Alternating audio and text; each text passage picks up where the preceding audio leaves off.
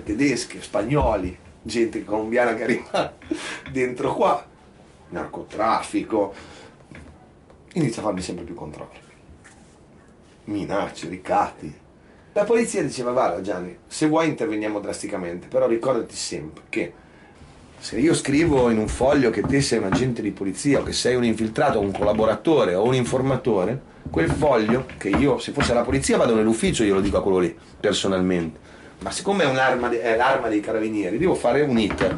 Quell'iter va in mano a sai a quante persone? Se capita nella mano sbagliata, sei già morto prima ancora di partire. Questo è stato il motivo. Ma non gli dicono c'è un'operazione di polizia in corso che è con noi. Non gli, gli fanno capire il contrario. Perché? Perché proprio per evitare che possa venire in mente e allora lui ci avvale ancora di più della sua storia. Ah, il trafficante lo becco io. A dissuaderci dalla tentazione di ridurre il maresciallo dei carabinieri a una caricatura, ci pensa il fatto che, come tutti i protagonisti di questa storia, anche lui è portatore di una sua verità. Ma una verità troppo parziale rispetto alle dimensioni della piena. Il suo compito era quello di fare in modo che non succedessero reati nel territorio controllato da lui. E Gianfranco era una persona piuttosto discussa in paese. Non sapeva che collaborasse con la polizia e dal suo punto di vista era una persona da tenere d'occhio. Lo scontro tra diverse opinioni, tra diverse visioni del giusto, l'incertezza che genera, sono il motore della piena e nessuno può esimersi dal proprio ruolo. Siccome non poteva arrivare a me, tutti hanno pagato È vero, qualcosa. eh? Mia mamma è morta, non avevo neanche soldi per comprargli i fiori. Perché ti metteva in ginocchio, ti faceva sequestrare conti in banca, tutto, per niente. Tutto, Poi veniva no, tutto ti sbloccato, bloccava. però ti bloccava per un periodo Certo. e magari se ti capita d'inverno come in questo periodo dove non c'è gli incassi, non c'è un cavolo, quindi vivi con quello che hai, Dopo lui toccava, pigliava, voleva i contratti. e chiamava i clienti. Ma Gianfranco ha un altro motivo per essere in allarme. Dopo l'affronto al boss, è sicuro che quel conto in sospeso sia rimasto aperto. Stando a quello che conosciamo nei film di genere, l'epilogo non potrebbe che essere un'esecuzione in piena regola. Ma la storia di Gianfranco Franciosi sembra fatta apposta per smentire qualsiasi regola narrativa.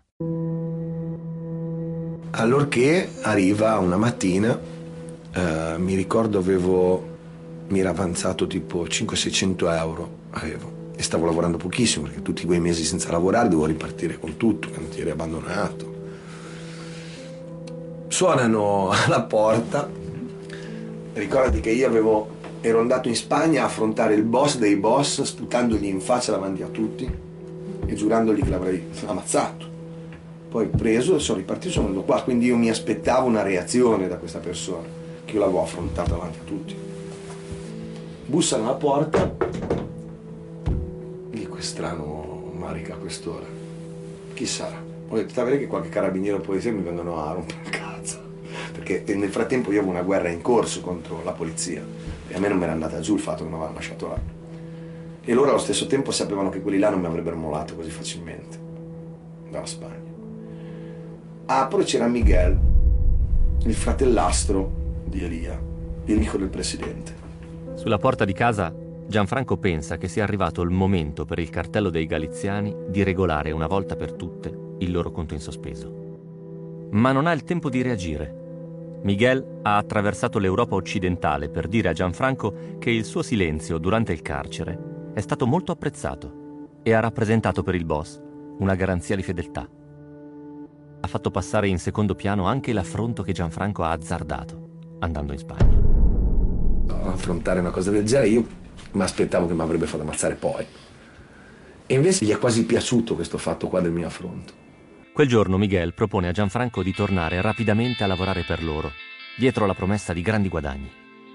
Gianfranco sa di essere il miglior preparatore di barche superveloci, in grado di raggiungere qualsiasi punto, con qualsiasi mare, nel minor tempo possibile, e sa che i narcotrafficanti hanno bisogno di lui.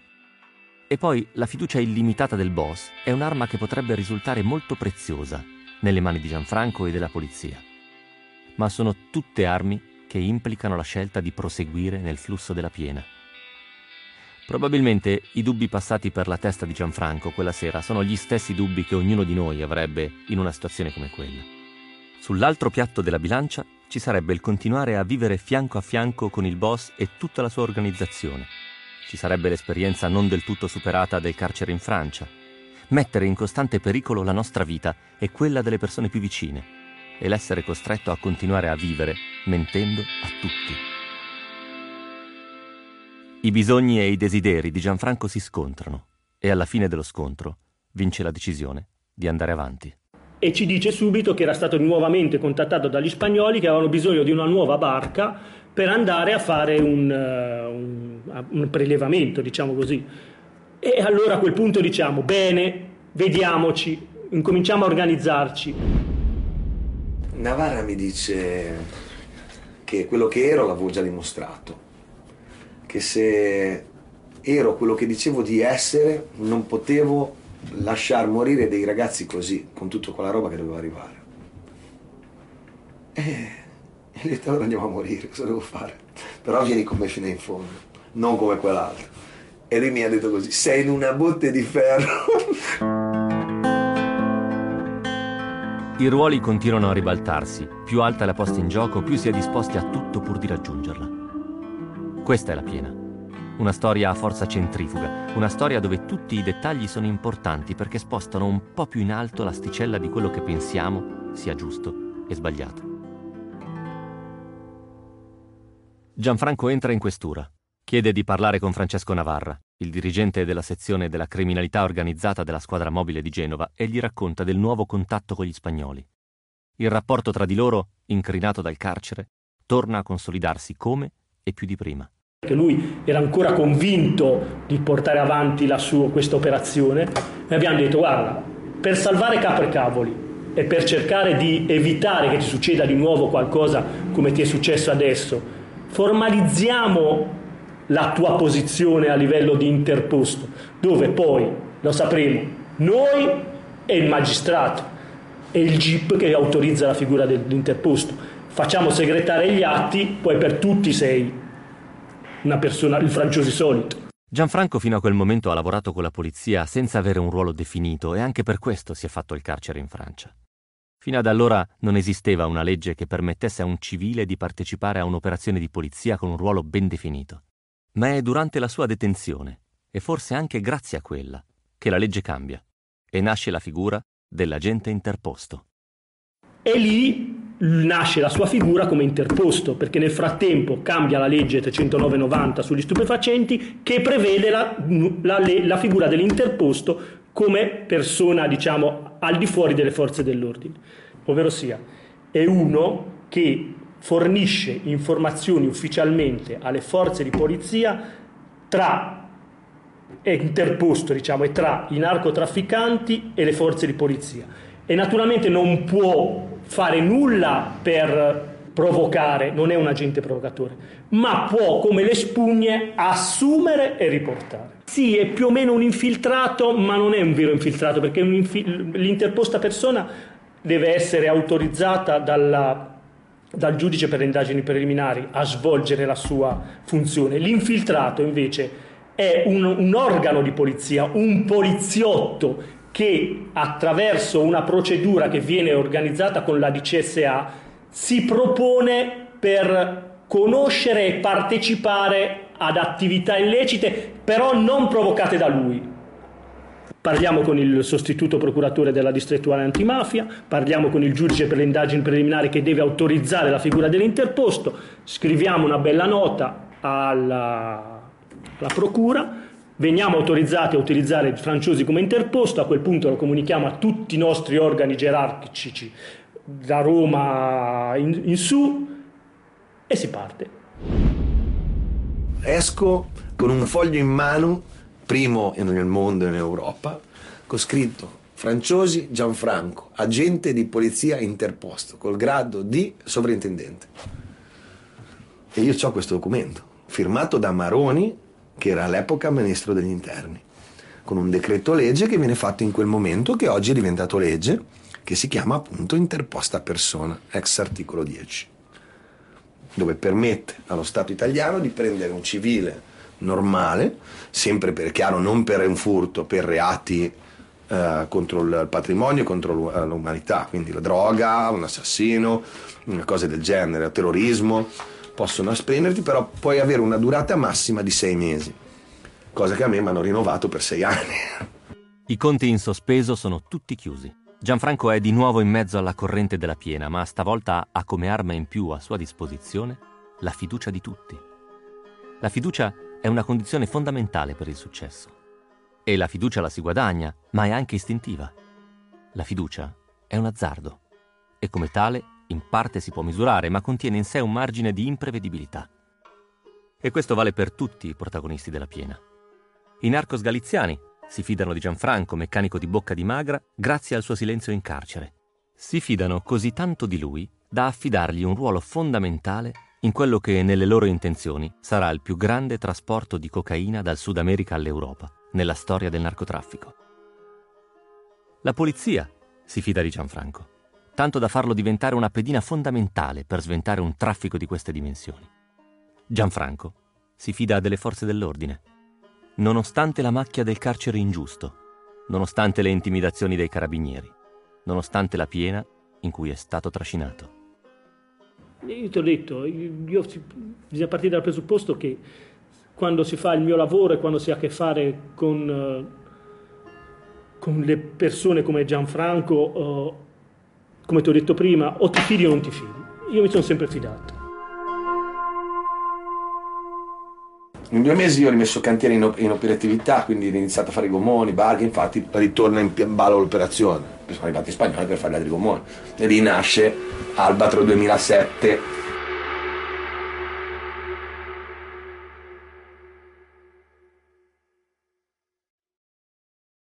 Sesto episodio. La nave madre.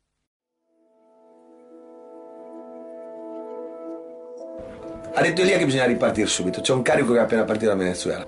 Il più grande trasporto, la prima nave madre della storia. Ce l'hai te un gommone pronto per partire? Certo, ci vuole l'altra volta. Anzi, non lo voglio usare. Ne uso uno nuovo che ce l'ho già pronto, il mio cigarette, il mio personale.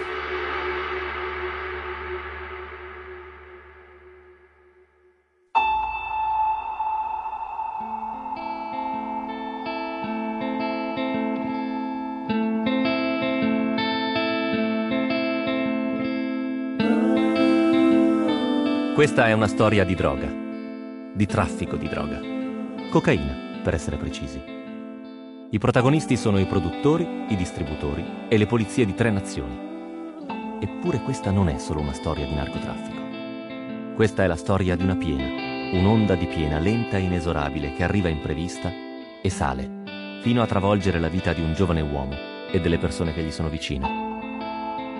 È la storia di Gianfranco Franciosi e di come la vita possa trasformarsi in una lotta per non andare a fondo. Io sono Matteo Caccia e questa è la piena.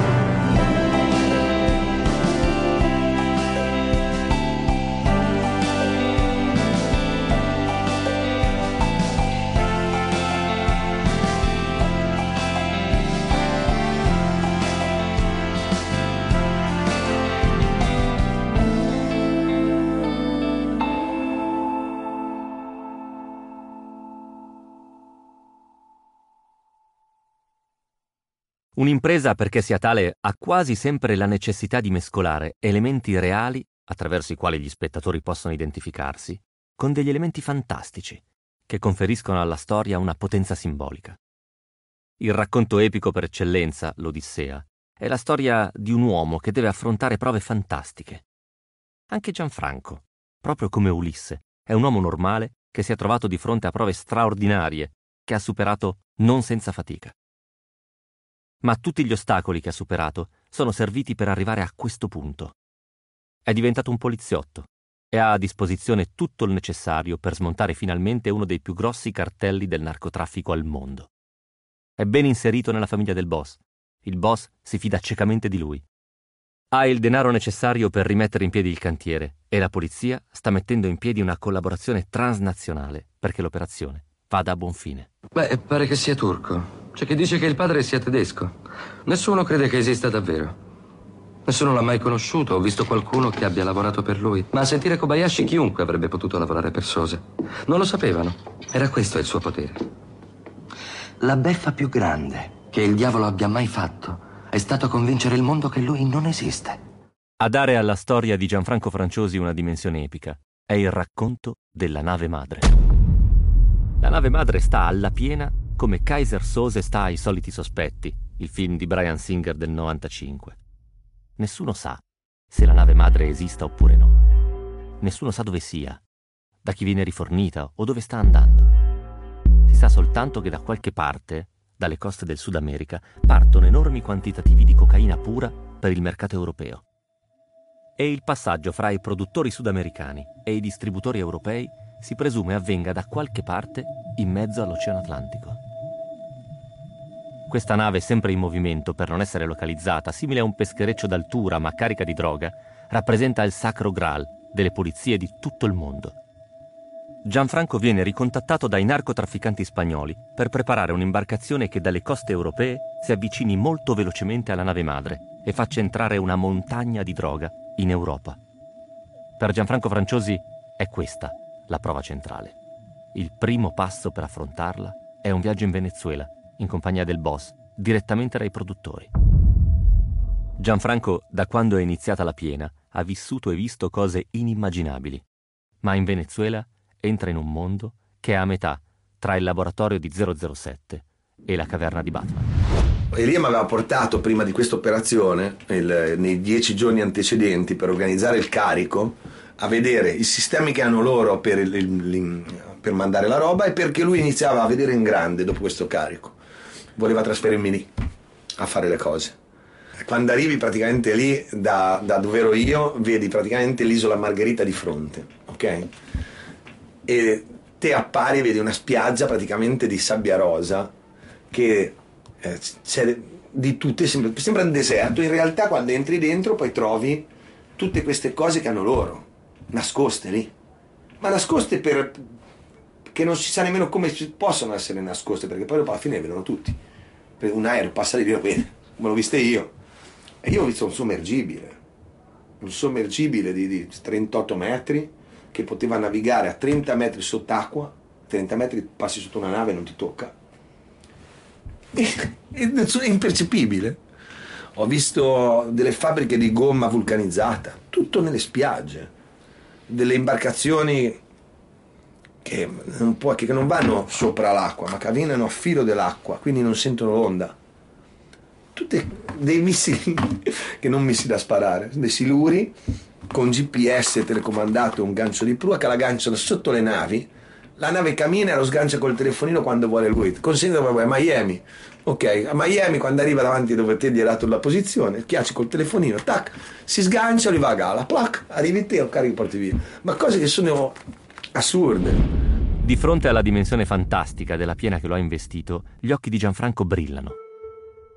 La potenza economica, politica, militare e anche narrativa dei narcotrafficanti è un modello seduttivo. Ma c'è un rovescio della medaglia. È un modello di successo, ma è un modello di successo fine a se stesso, che trova nell'accumulo di ricchezza e potere l'unico motivo di esistere.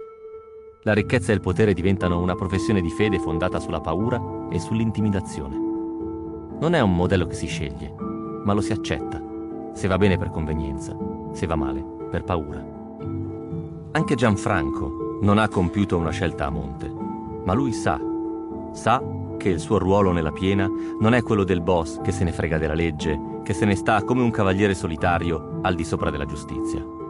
Per lui è previsto un ruolo più alto, quello dell'eroe tragico che non può sfuggire al proprio destino.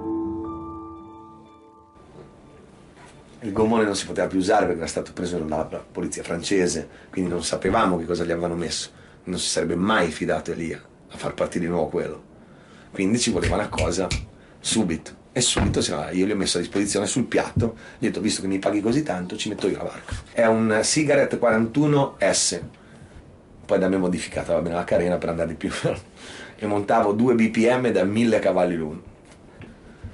Quello lì era quello che doveva vincere il record mondiale di velocità da, da Gran Canarie al Portogallo. Quindi era una barca preparata per il, il, mio cantiere non per andare a fare il traffico. Che poi l'ha fatto il record uguale. È ancora adesso imbattuto 98 miglia. Sono 230 km orari sull'Oceano Atlantico. Però siccome io volevo chiudere questa cosa qua perché ormai diventava troppo, non era già andata troppo avanti, troppi rischi, non gli dico prepariamo un gomone nuovo, gli dico se te fai partire la barca, la mia madre, io metto la mia barca, se la metto io, visto che prendo 4 milioni di euro, non voglio niente da te questa volta, ce l'ho io la mia barca.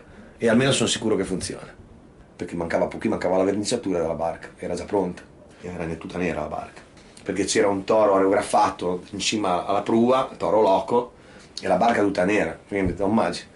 E lui, la miglior barca che c'era, godeva solo al pensiero. Dall'altra parte della barricata anche la polizia italiana pensa con un certo godimento alle proporzioni dell'operazione. Ma la polizia italiana non può contare soltanto sulle proprie forze. L'operazione richiede la collaborazione anche delle altre polizie dell'Unione Europea. Nell'operazione Albatro 2008 era fissa una squadra da 12 persone più a seconda delle esigenze si poteva arrivare anche a 20-25. Abbiamo interessato la Spagna in continuazione, più per qualche informazione abbiamo dovuto interessare sia l'Inghilterra che ci ha fornito più di una volta la Gran Bretagna delle navi per il supporto logistico in mare per la ricerca delle famose navi madri e gli Stati Uniti, la DEA, per informazioni relativamente al, ai colombiani. Quindi quando loro passano l'informazione, la passano come eh, si chiama, come cazzo si chiama ora non mi viene in mente, te lo dirò questo, il nome preciso dell'informazione. È una notizia di reato mondiale, cioè tutte le polizie del mondo sono collegate a questo computer dove eh, qualora c'è un reato che si compia a livello internazionale viene messa la notizia su questo computer e tutte le polizie che vanno a toccare quel territorio devono per forza obbligatoriamente collaborare per portare a termine l'operazione di polizia. E la polizia italiana non aveva motovedette in alto mare per poter fare l'Oceano Atlantico, doveva per forza appoggiarsi agli spagnoli che hanno delle, invece delle motovedette militari che aduana, no? servizio aduanero, eh, sono navi, non sono barche, sono barche di 40-50 metri di ferro, però se no come facciamo l'abbordaggio? Quindi per avere una collaborazione che prevede lo Stato dell'Europa Unita, no? Quindi io ti passo le informazioni per arrivare a distruggere un cartello di narcotrafficanti. E non sono soltanto i poliziotti a prepararsi. Anche i narcotrafficanti stanno pianificando ogni dettaglio perché il traffico vada a buon fine. Dalla Spagna il boss manda un suo uomo a casa di Gianfranco che prepari tutto per quando la droga entrerà in Italia. Lui è stato qua 15 giorni, che gli ho fatto prendere la residenza a casa mia, perché gli servivano i documenti per fare i noleggi delle macchine, perché poi una parte di roba doveva arrivare qua, dovevamo avere tutte macchine furgone a noleggio, non potevo prendere il nome mio per, risali- per non essere risalire a me, a un contatto con me, eh, quindi bisognava fare varie residenze per avere carte di credito, quindi 10-15 giorni è stato qua solo per documenti. Nell'antica Grecia c'erano due sostantivi per indicare il tempo, Kronos e Kairos Cronos definiva il tempo come una linea retta.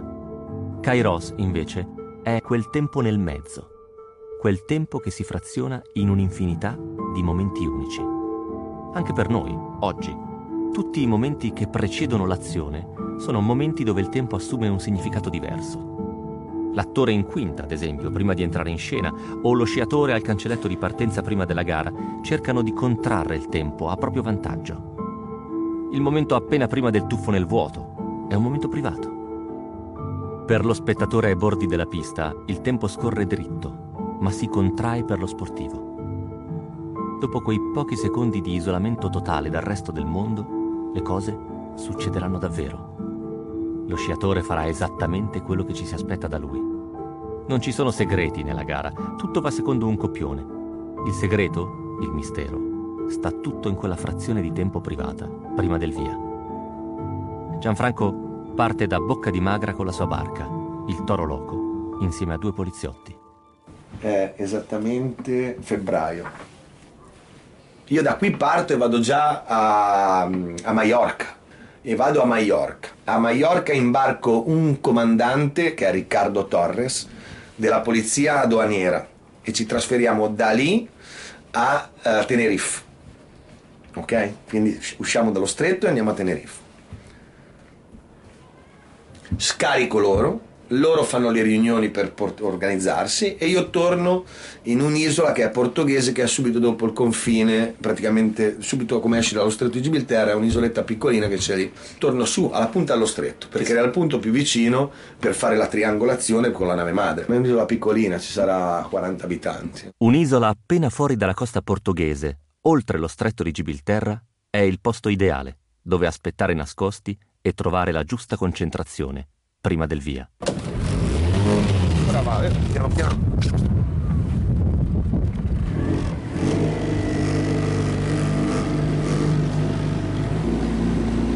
Da Tenerife mi sposto a, a da Tenerife vado a Gran Canaria, poi da Gran Canaria rientro in Portogallo, dal Portogallo attendo le, l'autorizzazione dalla polizia italiana, non da Elia, perché anzi Elia era già incazzato perché io dovevo già essere partito prima. Mi metto la scusa che praticamente ho avuto un problema ai prefiltri del gasolio, avendo fatto gasolio dove lui mi ha detto vicino al Marocco da suoi amici, dava è molto facile che ti danno anche sabbia insieme al gasolio.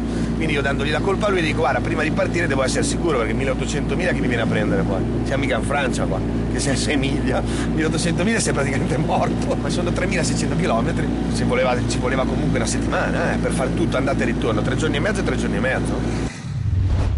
Gianfranco imbarca 11.000 litri di carburante per affrontare il viaggio nell'Atlantico.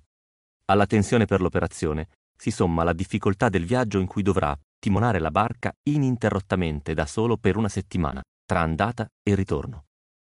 Non ci è dato sapere cosa passasse nella mente di Gianfranco durante quel viaggio, da solo, a tutta velocità in mezzo all'oceano. Ma abbiamo trovato un brano di Moby Dick che forse ci può dire qualcosa di quello che passa per la mente di chi naviga in solitaria sull'oceano.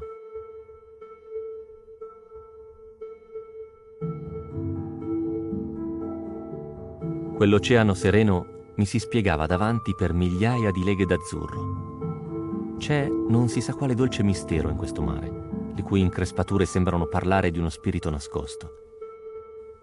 Ed è giusto che su questi pascoli marini, su queste larghe praterie, su questi camposanti dei quattro continenti, le onde si innalzino e ricadano, fluiscano e rifluiscano senza posa, poiché quei milioni di spiriti e di ombre mescolati di sogni annegati, di sonnambulismi, di fantasticherie, tutto ciò che chiamiamo anime ed esistenze, qua giacciono, sognando, sognando sempre, e qua si agitano come dormienti in un letto. Le onde incessanti sono rese tali soltanto dall'irrequietezza di costoro.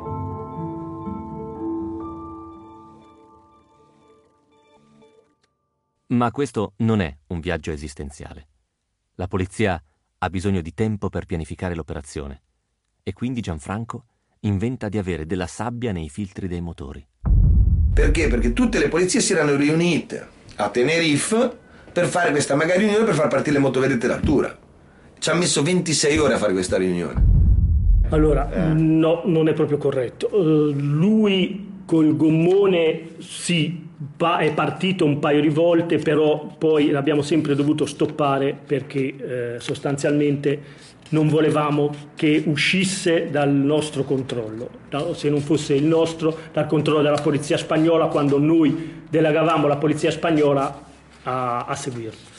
Partite dal presupposto che noi avevamo già provato a fare tre assalti ed erano andati sempre a vuoto per problemi non legati agli acquirenti e agli acquirenti che erano sia italiani che eh, spagnoli, eh, che ai, diciamo, agli importatori, perciò la banda spagnola dei fratelli Pineiro, ma legati agli importatori, perciò ai colombiani. La quantitativo di, di stupefacenti era talmente alto che era incredibile cioè nemmeno, nemmeno la polizia francese, spagnola e inglese credeva già più a questa cosa, perché il quantitativo parlato per radio e con intercettato dalle informazioni era 20 tonnellate, non 12. Dico, 8 si perdono perché? Perché lui per urgenza di consegna clienti fa partire altri due gommoni e una barca da, dalla Spagna, da Vigo, da, Castel, da, da, a Banquero, che è un paesino di Vigo, fa partire due barche più piccole per andare a caricare i due quantitativi da consegnare agli inglesi e quella che andava a Amsterdam. cosa che comunque viene sequestrata uguale. È stata sequestrata uguale nelle spiagge, perché? Perché mentre che è partito poi quando c'è stato l'ok della riunione dopo 27 ore di ritardo, loro chiaramente essendo più piccoli andavano ancora più lenti, quindi non erano veloci come me. Eh, in più carichi avevano ancora più problema, quindi riescono a intercettarli e a prenderli, ha presi tutti, tutti 8000. Gianfranco a bordo del Toro Loco ha due telefoni satellitari, uno per comunicare con il boss e uno per comunicare con la polizia. Perché non so se ve l'ha mai raccontato il Franciosi come funzionavano i messaggi, come ci si colloquiava con eh, i narcotrafficanti. Il messaggio praticamente non entrava mai in rete perché eh, si entrava su, un, su una mail del computer, no? si apriva la mail, si aveva la password, la conosceva sia chi leggeva sia chi trasmetteva. Quindi il messaggio veniva messo in bozze, si entrava con la password, si leggeva il messaggio, si metteva la risposta sempre in bozze e si lasciava lì. Rimaneva lì. Tu, io sapevo che la password era Pinco Pallino, di là sapevano che era Pinco Pallino, entravo, leggevo, scrivevo quello che dovevo scrivere, chiudevo, non inviavo nulla. L- rimaneva tutto sempre bloccato all'interno della bozze di quell'account. Se noi non avessimo avuto la password per entrare e leggere, non avremmo mai saputo, perché poi la sostanza, il difficile, qual era in questa operazione? Sapere il punto nave dove si sarebbe dovuto incontrare il gommone o i gommoni e la nave madre, dove sostanzialmente av- sarebbe dovuto avvenire lo scambio dello stupefacente. E quello, il punto nave, arriva un giorno, ar- doveva arrivare, è arrivato un giorno prima dell'incontro. Intanto gli spagnoli con i gommoni che avevano a disposizione, preparati da francesi, in pochissimo tempo potevano essere ovunque nell'Oceano Atlantico. E poi non so se avete idea, ma l'Oceano Atlantico Già è complesso trovare una nave nel Mediterraneo se uno non ha un punto nave. Nell'Oceano Atlantico è un mondo diverso, eh? Che cosa significhi cercare una barca in mezzo all'oceano? Lo abbiamo chiesto al contrammiraglio Paolo Bembo, direttore della rivista della Lega Navale. Soprattutto da una barca bassa sull'acqua, quindi con un orizzonte limitato, vedere una, una nave eh, di cui si sa che sta in una certa zona dell'oceano è quasi impossibile. Se eh, parte dalle coste del Portogallo e deve andare eh, a quelle distanze, eh, se non hai un punto dove dirigere, eh, andare genericamente non, non, ti consente di, di centrare il bersaglio. Per quanto riguarda le condizioni meteo d'inverno in Atlantico, l'inverno la possibilità che uno si trovi in condizioni meteo avverse è abbastanza sostanziale, mare agitato, freddo, ridotta visibilità per uh, piogge, precipitazioni in genere. Ma quel 26 febbraio del 2009 Gianfranco ha le coordinate della nave madre e sa benissimo dove andare. Non appena il boss gli comunica il punto preciso, sa anche che cosa fare. Spegne il telefono satellitare del boss, accende quello della polizia comunica agli agenti le stesse coordinate che ha appena ricevuto. Avute le coordinate, parte l'assalto della polizia alla nave madre. Io ve la faccio, viro in quel preciso momento quando loro mi dicono siamo a bordo, quindi dopo che hanno fatto l'arembaggio, mi dicono siamo a bordo, io prendo, eh, viro il gommone e torno indietro. E a quel punto lì io per me era finito, stavo già festeggiando. L'assalto avviene con successo. Per Gianfranco Franciosi è il momento più bello. Per sei anni la sua vita è stata rivoltata come un guanto. E quella virata rappresenta la fine delle menzogne, rappresenta la pacificazione, anche se soltanto ideale con suo padre, rappresenta il perdono di Marica, la conferma di essere un buon padre per i suoi figli. Perfino i mesi del carcere trovano una loro motivazione dopo l'assalto il momento in cui gira la prua della barca e si lascia alle spalle la nave madre, tutto sembra trovare un senso. Ma questa è la piena, e nella piena niente ha un senso. Avevo chiamato mia moglie, è finita. Finalmente siamo liberi. Io ero già contento che era tutto fatto. Mi suona il telefono, che sto tornando e mi dicono guarda che lui non c'è. E mo? Cazzo, il punto della nave madre lo sapevo solo io. Me l'ha comunicato a me. Sono morto. Ho detto cazzo, sono morto. Ecco lì è stato, penso, il peggior momento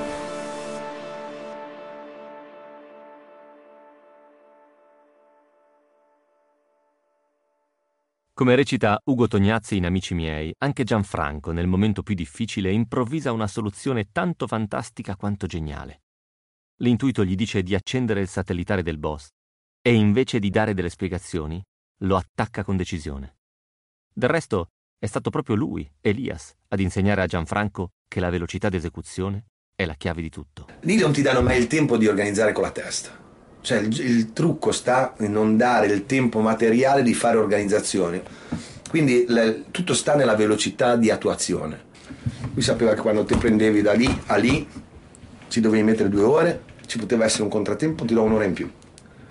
Ma se te nelle tre ore non c'eri, eri già fuori dai giochi. Gianfranco si trova in una posizione imprecisata al largo dell'Oceano Atlantico, a circa 1800 miglia dalla costa, Grazie al suo operato hanno appena sequestrato parecchie tonnellate di cocaina, ma il boss non è stato catturato. Gianfranco sa di essere in pericolo di vita e la prima mossa per sopravvivere è quella di chiamare Elias. Quando mi dice Elia non è a bordo, cazzo io ero l'unico che sapeva il punto, ero l'unico che aveva avuto l'ultimo punto di intercettazione, poteva essere solo stato io a dirlo alla polizia. Quindi a quel punto mi, si, mi vedo morto però allo stesso tempo mi si accende una lampadina e sono io a quel punto che chiamo Elia avendo già passato il problema della Francia, avendo passato un sacco di intoppi che loro avevano fatto di casini, e lo inizio a insultarlo, inizio a dirgli che lui non è in grado di gestire una cosa del genere, che è già la seconda volta che rischia di farmi arrestare, perché per colpa sua eh, io sono arrivato e ho visto che stavano facendo una, una, una, un arrembaggio e che mi stavano seguendo in quel momento con altre motovedette e elicotteri. Ma alla fine eh, ho dovuto comunque, stavo rischiando di nuovo la vita a causa degli errori della sua organizzazione. Cosa che invece non era così, questa è stata la mia salvezza. No, non è così, sì, devi darmi una mano, dobbiamo cercare. Vai a, avvicinati a vedere cosa sta succedendo. Io dico, ma te sei scemo il cervello. Oltre mi rimandi lì. La prima mossa di Gianfranco è quella giusta attacca il boss con l'unica arma a sua disposizione. Sa che le coordinate della nave madre, oltre a lui e al boss, le hanno avute anche gli altri piloti dei gommoni e insinua in Elias il dubbio che ci sia un infiltrato nel cartello. La velocità è stata sua alleata. Il boss gli ordina di staccare la comunicazione e di buttare il telefono in mare. Sembra avergli creduto. Aggancio, comunico con la polizia dicendogli che ho detto questo, anche loro dicono cazzo, questa è stata una brillante idea. Nello stesso momento loro fanno partire realmente gli elicotteri, riesco a seminare eh, nella simulazione gli elicotteri e mi spiaggio con la barca intera in cima a una prua di un'isola portoghese lì abbandono l'imbarcazione per far vedere che è proprio reale eh, e vengo trasladato dalla polizia italiana con un Piper qua a Pisa, all'aeroporto di Pisa, dove poi eseguo un'ultima chiamata facendogli credere a lui di aver dovuto addirittura noleggiare un aereo per scappare.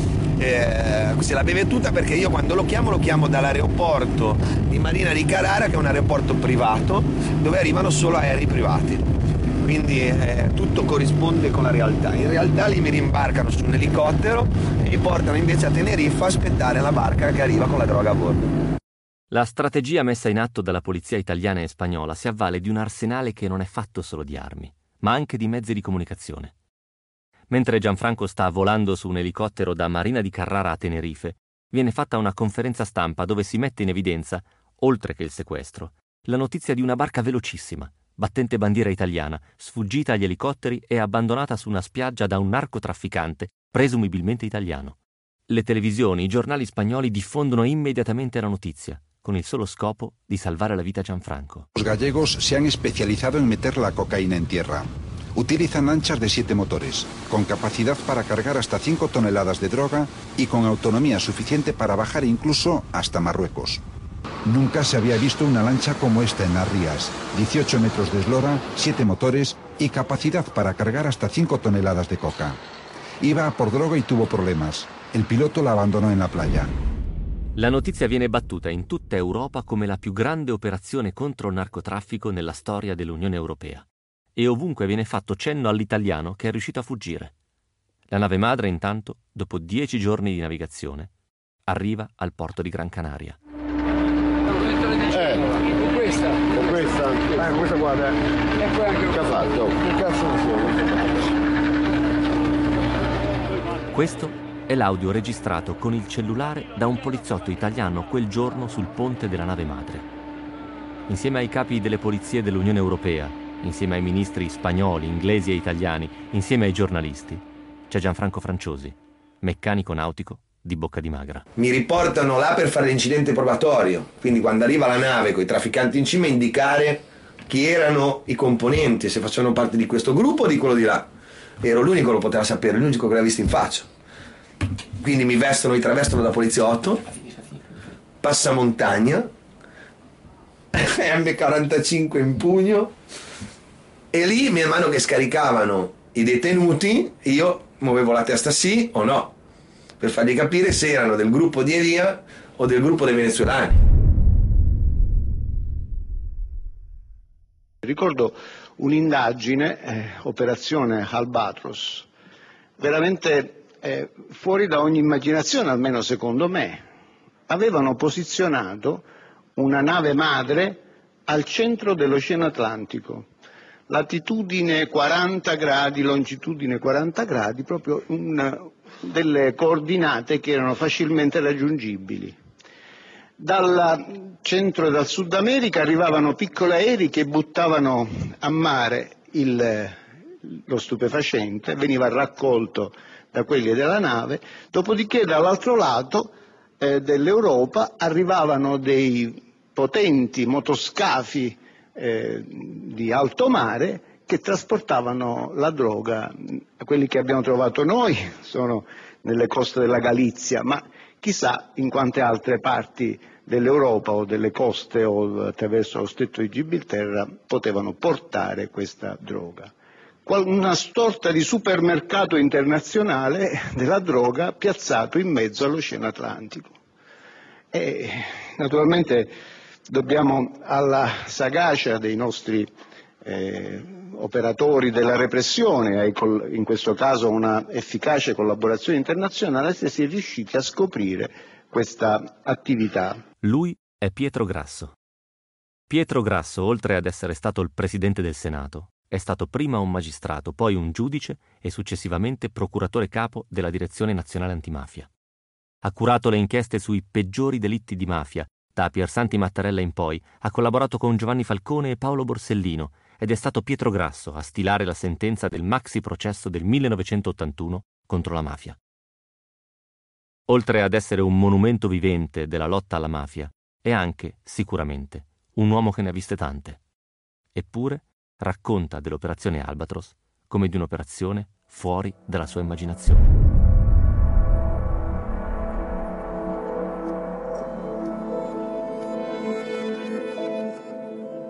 C'era. Mamma mia, quanta polizia che c'era. Avevano il, ter... oh, ma avevano il terrore di un attentato. Ma sai quanti sono? 12 tornati. Ma sai che anch'io mi sono impressionato, non ho mai visto così ma nemmeno nei film. Ma sai che c'era tanta di quella polizia, ma non armati, c'era di carri armati lì. Eh? Avevano paura che qualcuno facesse un attentato mentre che scaricavano la droga per riprendersi la droga. È una cosa, no, guarda, è una cosa, mi tremavano le gambe. Ah, la polizia che era lì, tutti armati fino ai denti, li tremavano più di me. Un eroe mi sentivo. Sì, sì, lì mi sono sentito proprio un eroe. E cazzo ma sai quant'è? Mamma mia! E tutti che, i poliziotti che mi conoscevano, quelli italiani, che mi guardavano dai passamontani, che loro, loro non ce l'avevano. Quindi mi guardavano dai passamontagna con quella soddisfazione, no? visto ce l'abbiamo fatta. Senza pensare che avevamo ancora il problema di Elia. In quel momento si è cancellato tutto. Ma c'era più di 400 carabinieri, 400 poliziotti, armati fino ai denti, macchine blindate per caricare la roba dentro, perché poi da lì doveva essere trasportata dove doveva essere bruciata. Ti immagini quanta polizia c'era che scortavano con la droga? Con la ruspa, Caterpillar, per così pancali di roba. Io penso che minimo minimo siano stati 500 poliziotti. Tutti arm- armati in assetto antisommovo, cioè assetto di guerra. 14 elicotteri c'erano. Anche l'ino nazionale hanno suonato. Eh, durante, hanno suonato l'inno nazionale spagnolo e l'inno nazionale italiano e hanno fatto poggiare la mia casacca con scritto Polizia di Stato in cima alla roba.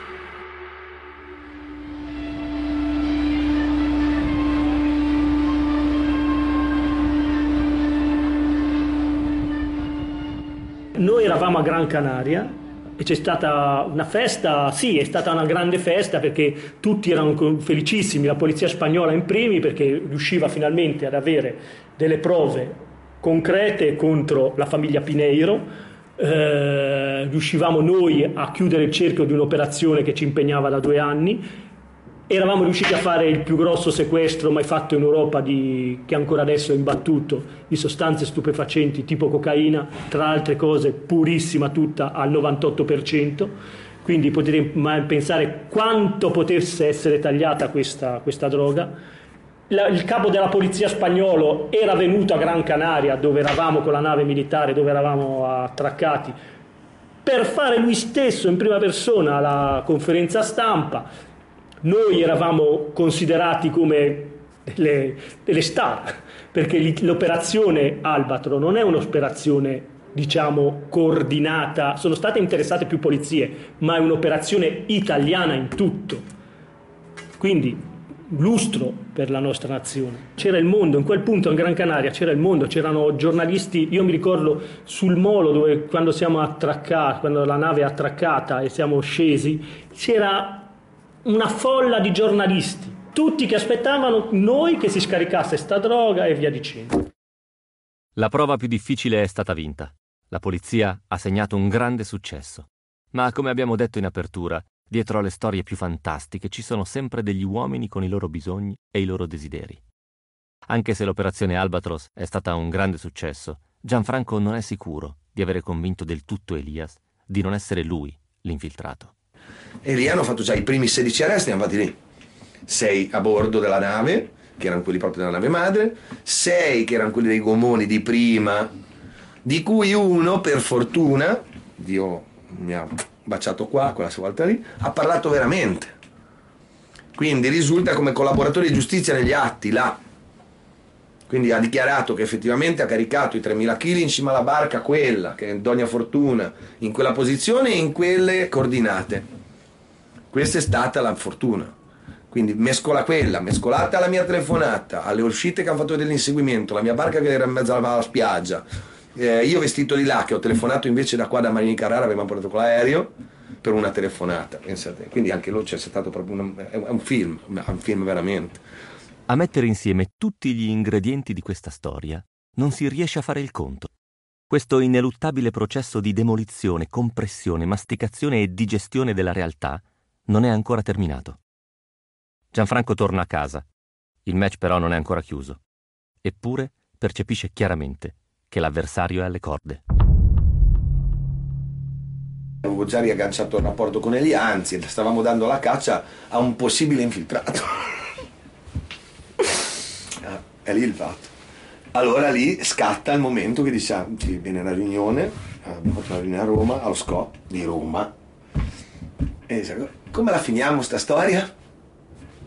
Abbiamo preso la droga, abbiamo preso questo, non potete arrestarlo perché le prove non ci sono, le prove che abbiamo non, non, hanno, non valgono come, come prova. Come facciamo? Perché non gli proponi per recuperare un po' di soldi e per farti riprendere i soldi dalla barca se facciamo un piccolo carico qua da ste parti? Usa come scusa che hai perso la barca. E a te che ti ridà tutti questi soldi che hai speso per andare, fare, perdere la barca lui sarà in boletta, anche lui ha perso una bella botta, deve dare delle spiegazioni. E la butto lì, ci ho provato. De non si è tirato indietro manco, manco per un secondo, subito. Va bene.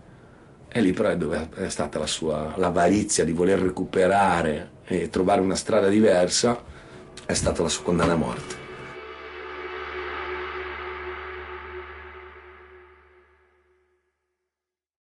Settimo episodio. Rinascita. Riconosco subito la voce. Era vent'anni che io non sentivo quella voce. La conoscevo quando ero un bambino. La voce l'ho riconosciuta, è in, inconfondibile. Quella voce gracchiante che c'ha lei. Mi giro ero, ero una persona triste in quel periodo stavo attraversando un brutto momento. Mi è venuto il sorriso, solo a sentire la voce mi è venuto il sorriso.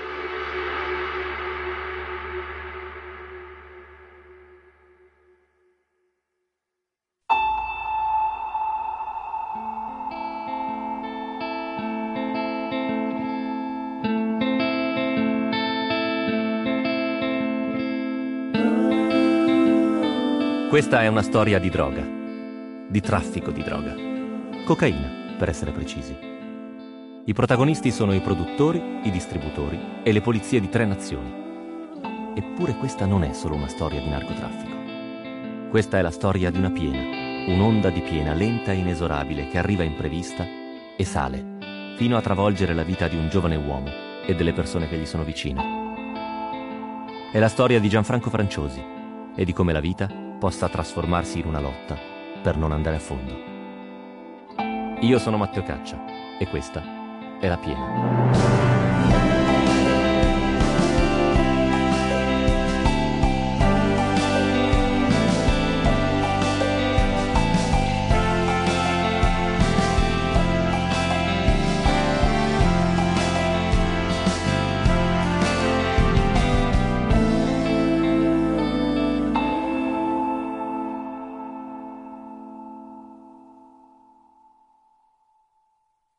L'amore è, senza possibilità di smentita, il tema su cui si è speso più inchiostro nella letteratura, più note nella musica, e in assoluto a cui ci si è applicati di più in tutta la storia dell'umanità.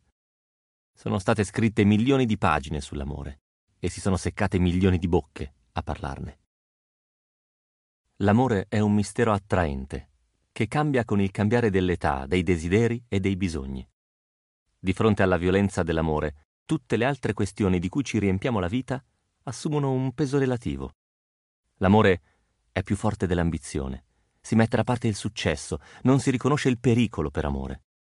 Ci disinteressiamo dei ruoli sociali, del denaro, per amore ci dimentichiamo perfino della nostra storia personale. Sulla bilancia nulla riesce a pareggiare la violenza devastante dell'amore. Non sappiamo da dove arriva, non sappiamo quando e che forma abbia, ma tutti Gianfranco compreso. Ne siamo travolti. Eh, mi ero separato dalla Marica. Mi ero separato dalla Marica e come al mio solito, anziché andare in una casa, prendo una motovedetta dalla Guardia di Finanza di 27 metri all'asta a 4.500 euro. 27 metri sono tanti, larga 5,5. Mi metto e ci inizio a vivere dentro. Entro dentro con una motosega, taglio tutto, e la trasformo completamente in uno yacht. Mancava solo l'esterno, che ho detto vabbè l'esterno lo faccio poi, no? La mia intenzione era vivere sulla barca, basta, non voglio più casa, non voglio più donne, voglio più sapere mio. E avevo gli operai a bordo, dei bulgari, e poi avevo Vladi che venivano a bordo a darmi una mano a, diciamo, costruire casa mia. E quindi io a mezzogiorno partivo, andavo qua a 200 metri dal Carrefour, che all'epoca era standard, con il mio furgoncino, la mia Jeep, qui davanti c'avevo Jeep, Porsche parcheggiato e il furgone nuovo, anche quello lì, per andare a lavorare. Uh, era sempre in piedi la storia dei narcotrafficanti, ma lì si faceva già stoccaggio, pochi quantitativi, si stava recuperando un po' di soldi attraverso l'IA per poter organizzare il nuovo trasporto. E poi è nato Freeway, no? Vado alla standa, parcheggio, io sempre pinocchietti, è raro che mi vedi con i pantaloni, forse perché sono invecchiato io ho sempre pantaloni corti e maniche corte anche d'inverno. Io sempre, da tutta la vita. con i tasconi laterali. Magari la felpa sopra, ma sotto sempre pantaloncini corti. E quindi ero sporco così, avevo questo, questi pantaloni da lavoro, sporco, ero vestito da lavoro. Vado a comprare da mangiare, parcheggio la macchina, a un certo punto sento un urlo. Amore! Così, è una macchina a un appunto azzurrina, che tira il freno in mano in mezzo alla strada, in mezzo alla strada, come una pazza. Dopo la sbornia dell'operazione Albatros, Gianfranco è in piena risacca. È un uomo solo, costretto dalle circostanze a rimettere insieme quel milione di piccoli pezzi in cui si è frammentata la sua vita. Quell'urlo nel parcheggio di un supermercato diventa per Gianni la certezza che, a forza di essere sbattuto dappertutto, finirà di sicuro per trovare il suo posto nel mondo. Io mi ero innamorato quando avevo 14 anni. perché anche lei è più grande di me, quindi andava con i ragazzi più grandi. Era una ragazza figlia di uno della Marina Militare, una tutta per bene, che cercava di, di uscire da quelle quattro mura dove era obbligo come una caserma militare e quindi arrivava in piazza del Corriere a Sarzana che era un luogo di ritrovo dove tutti c'erano i ragazzi, c'era una discoteca che stava aperto il pomeriggio all'Ambra e, e quindi era una frequentazione così, era, lei arrivava da questo paesino Nicola e io mi ero innamorato di lei e già lì all'epoca quando io lo dissi, mi dicevo che ero, che ero pazzo di lei, era un momento un po' storico della vita, che io ero piccolino, eh, lei iniziava a frequentare quelli più grandi, tanto che si finanzia, si sposa con un amico di famiglia. E quindi io avevo perso le speranze, quindi stava già con uno grande che era già maggiorenne, macchina, io invece andavo ancora corriera, motorino, quattro figli e quindi per me la rivedo come la saluto la abbraccio come la persona sposata con l'amico di mio fratello. Gianfranco dice di non volere più case, di non volere più donne, di non volere più saperne niente. Vorrebbe crederci, ma il suo cuore non è d'accordo. Da una qualche profondità interiore riaffiora Deborah. Anche se tutto intorno è diverso, se le circostanze l'hanno cambiata e la vita li ha separati per tanti anni, anche se la piena si è abbattuta su di lui, il suo sentimento per lei non è stato spazzato via. Ma in una storia come questa, anche l'amore più delicato urla come un concerto heavy metal. E invece che le dico come va la vita, mi inizia a spiegare. E già io ero una tragedia, la mia storia. Quando mi dice la sua, era ancora di peggio. Te fai conto che si scaldava, era separata da quattro mesi. Lui rubava, era sempre fatto furti, rapine, roba del genere, quindi non la cagava proprio minimamente, l'ha voluta portare proprio all'astrico per fare quello che lui voleva. Lui voleva farsi la sua vita e andare a letto con lei. Che lei volesse o non volesse, non gli fregava niente. Se non voleva la gonfiava e all'ospedale. E la incontrava, la ricattava, no? la, gli diceva se vuoi i soldi dobbiamo vedere stasera e devi venire a letto con me. E a quel punto io capisco che sapevo che si scaldava in casa con i bambini, quattro figli, non avevano da mangiare, gli avevano tagliato già la corrente e l'acqua. Si scaldavano con un barattolino di ferro così, pieno d'alcol, gli davano fuoco per poter scaldare l'ambiente e farsi così bagno con la doccia, con l'acqua riscaldata che andavano a prendere con le taniche. Le taniche d'acqua andavano a prendere, facevano due chilometri a piedi e quindi si era trovata così una merda totale. Federico Ruffo è un giornalista che ha conosciuto Gianfranco mentre stava preparando un servizio sulle condizioni dei testimoni di giustizia per presa diretta di Rai 3. Dopo la messa in onda insieme a Gianfranco hanno deciso di scrivere un libro. Si intitola Gli orologi del diavolo. Racconta la sua storia di infiltrato. Ma Federico, oltre al lavoro di giornalista, è diventato il confidente privilegiato di Gianfranco e di Deborah. Era una giornata, mi ricordo, freddissima e pioveva tantissimo. Gianni mi aveva dato l'appuntamento in un bar in paese e mi ricordo che vidi, anzi vedo arrivare da lontano quest'uomo eh, che nonostante il freddo era a maniche corte, con i pantaloncini corti. Eh, se non ricordo male stava perfino in infradito. Io morivo di freddo e questo camminava sereno con questi occhi spiritati. Tanto che dentro di me pensai, ma guarda che gente che gira per questo paese, credo che quest'uomo ci ha avuto tutti questi problemi e invece lui mi tende la mano e capisco che era, che era lui. Eh, dopodiché eh, facciamo un po' di convenevoli, ci prendiamo un caffè, tutti ci fissavano al bar, tutti ci guardavano, c'era un'aria vagamente ostile. E tanto che Gianni a un certo punto mi disse guarda forse è il caso che ci spostiamo da qua è meglio che ce ne andiamo verso casa perché qui sono tutti convinti che io sia uno spacciatore nessuno sa la verità mi porta a casa la casa era un vilino bifamiliare eh, in cui metà del vilino era stato finito ed era quello in cui vivevano Gianni e Deborah con i figli.